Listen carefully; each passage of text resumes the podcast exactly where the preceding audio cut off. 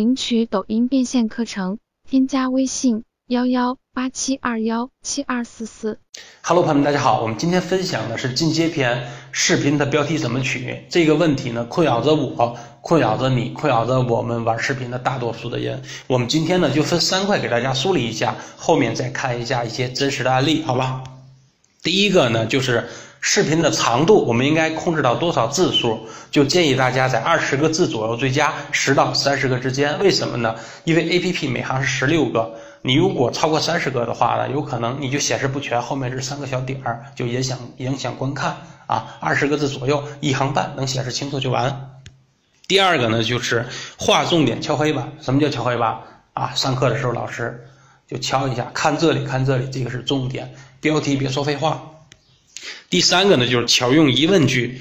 短视频标题呢，惯用的句式呢有陈述句、感叹句和疑问句啊。陈述句呢，表达的完整性最强，应用的最普遍，但是呢，相对来说不容易出彩。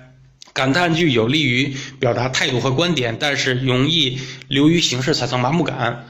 然后疑问句往往能够激起用户心里的好奇心，引导效果比感叹句更好。什么叫疑问疑问句呢？比如说他是拍段子的。